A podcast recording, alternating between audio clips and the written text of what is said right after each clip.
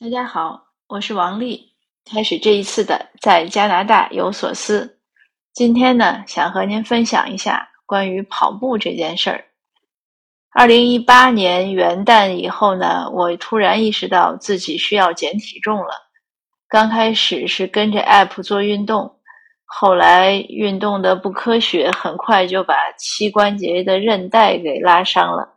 那只能靠饮食控制。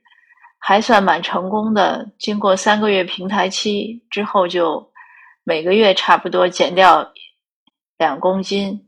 那一年呢，就减掉了差不多十公斤，这是个很了不起的数字，对不对？我为这个事儿呢，还特意写了篇文章在公众号上，也做过喜马拉雅分享。那如果你有想跟我讨论怎么通过饮食减体重呢，可以留言。我确实是有一些心得体会。那二零一九年呢，也差不多恢复了。一九年从夏天开始呢，我刚开始是在做一些，又是恢复一些早晨的运动吧，也断断续续的跑一跑步。二零二零年疫情呢，就完全的 lock down 了，就没有出门了，很少出门。夏天的时候也跑过几天步，但跑的都比较短，可能跑个呃两公里或者一公里多，也我也不记得了。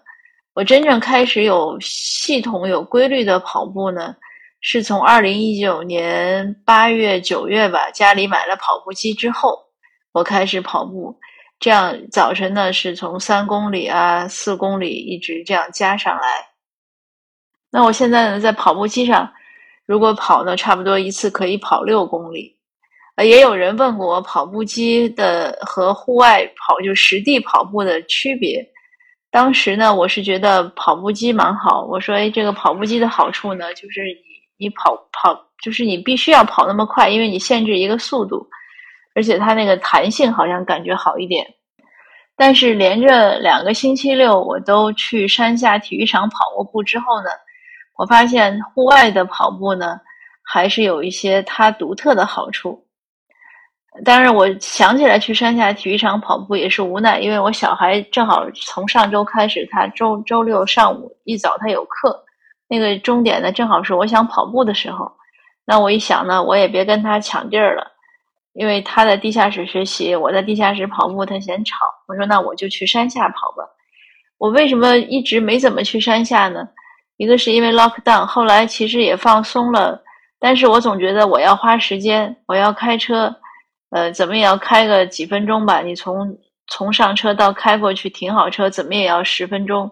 那来回呢，至少要二十分钟，可能再磨蹭一点呢，就三十分钟了。那这个我跑一个步才四十分钟，那我觉得这个附加的值太多了。但是真正开始跑了这两次呢，我觉得这个附加值呢还是划得来的。首先呢，在户外跑步呢，呃，它确实有对我来说，我感觉到吸氧。要充足一些，因为前一段我总觉得我是要打哈欠，就不停的打哈欠。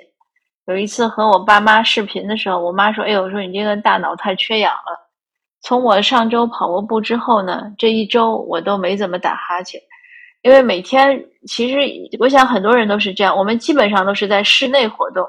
比如说我如果不出去办事呢，那我都是在家里呃写东西啊工作。那即使我出去办事呢，其实我是坐在车里，我开车，然后到了目的地呢，那你从车转移到那个室内你要去的那个地方，也没有几分钟路程。那因此呢，我们这个室外吸氧的这一步其实是差很多。那如果在外面跑步呢，这是一个很大的好处。那另外呢，除了这样物理意义上的呢，或者说是身体意义上的，我更觉得是在思想上会让我有一些认识。首先呢，没有对比，没有伤害。我在跑步机上跑呢，我觉得自己跑得蛮快的，因为它有一个速度放在那儿，你你跟得上速度就好了。可是实地一跑呢，一看影子啊，觉得自己原来跑的是这样慢，这个还不算，身边总有一些看着他很慢的人，可是他也经过了，超过了我，并且超出很远，那我就知道哦，我原来是有多么的慢。第二呢，一个对我很大的一个感悟呢，就是我们要锻炼觉察，然后是自律。这个是怎么讲呢？因为跑步机呢，它的履带在固定的转，按照一个固定的节奏走，那我们很容易跟上。有的时候我累了呢，我还可以扶着扶手，这样轻微的跟着跑。所以其实没有太不需要太强迫自己。但是在实地跑步呢，我就会发现，我跑着跑着，自己一觉得稍微有点累，就慢下来了。那这个时候就是一种觉察。当我觉察到我慢下来的时候呢，我就要提醒自己，要在要在加快恢复到我应该有的一个速度。那这个提醒呢，就是一个自律，就是对自己的一个触动。我今天早晨就在反复的做这两个事情：觉察、提醒。我本来想呢，哎，我跑步的时候是不是应该听音乐？要不然我怕我坚持不下来。可是当我发现我把意识集中在觉察和提醒、自律这两方面呢，我不需要听音乐了。我觉得我我很忙，一早晨在那边跑边考虑，哦，是不是慢了？那其实这是个很好的，我认为是个很好的一个反思的过程，也是一个锻炼我们呃心脑的一个过程。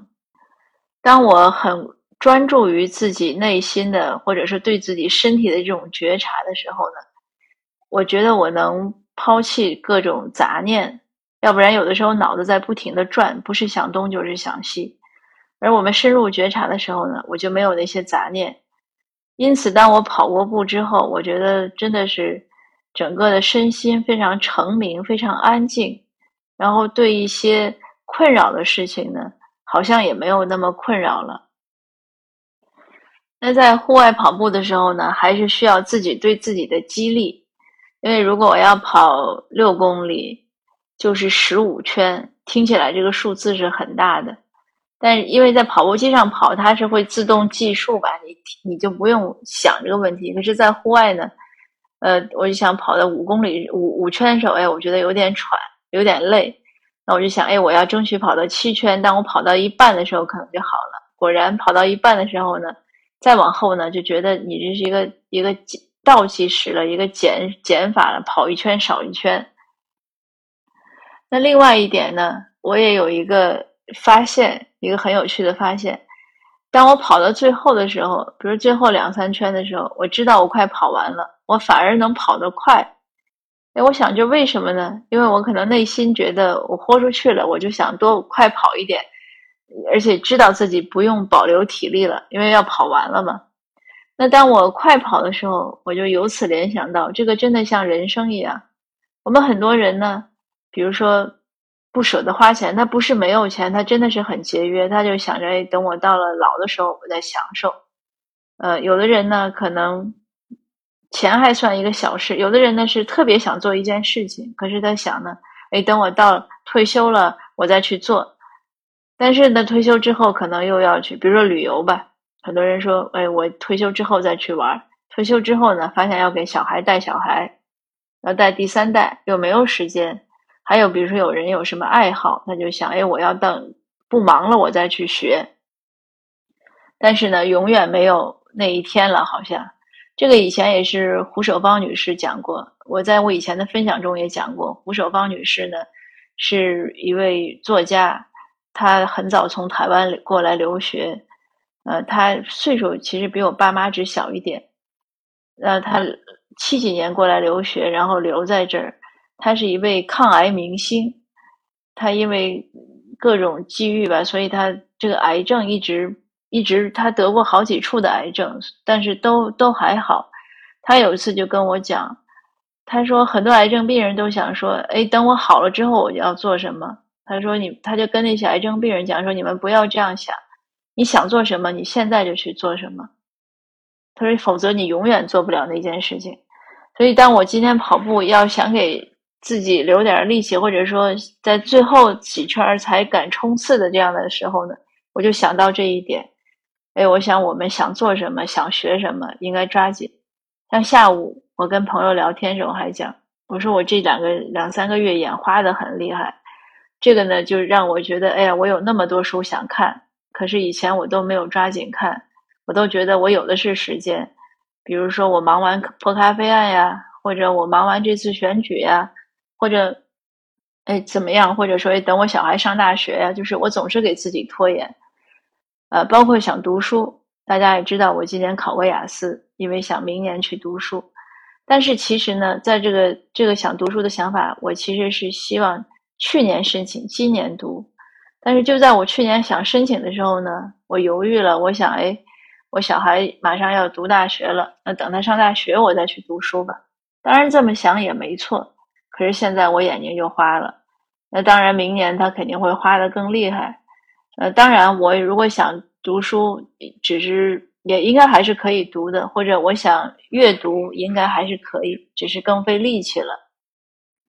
那晚上呢，我和我爸妈聊天，我说去跑步，我妈就很鼓励我，她就跟我讲，她说，因为我妈妈以前也是做心脏科的医生，她说其实医生都知道，左心房呢可以分泌一种激素，一种叫肽的激素，这种激素呢就是让人愉悦，然后可以提高免疫力。杀死一些不好的细胞，所以他说开心很重要。哎，我觉得这个人们能想到“开心”这个词，也是很很神奇的呀。可能古古人大概就知道这个开心了，呃，这个心房的一些作用，比如说分泌肽。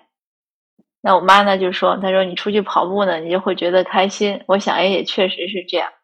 我妈妈说：“哎，你要不要天天都去跑，每天都去跑？”哎，我说我能一个周去跑一次就不错了。但是讲到这儿呢，我想其实我应该还是抓紧多找一些机会去外面跑步，多给自己一些更开心的机会。当然，开心也不是都靠在户外跑步，开心呢是我们自己自己的一种心态。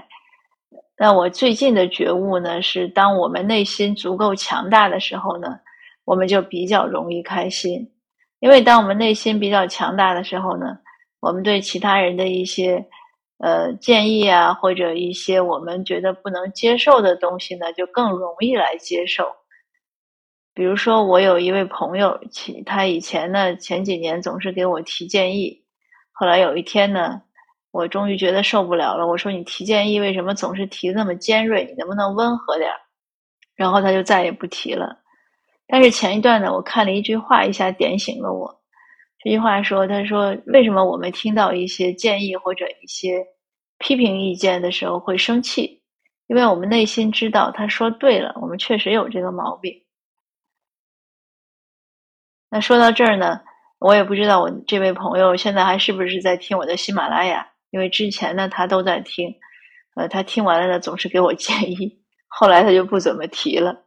那我呢也想告诉他说。”我现在已经比较强大了，所以如果你想提建议呢，还是请继续。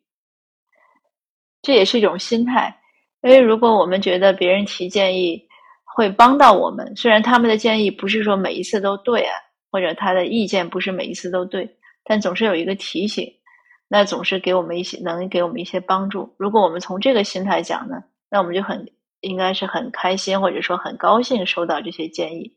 但是如果我们觉得他伤害了我，或者让我觉得啊没有面子呀，或者怎么样呀，那我们就不开心，我们就会有一种防范的一种一种状态。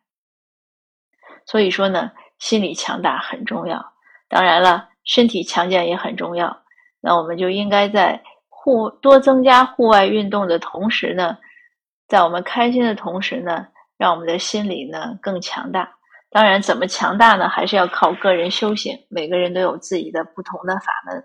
那今天的分享呢，就到这儿。谢谢您的收听，也祝我们都身强体健，心理强大。好的，我们下次见，谢谢。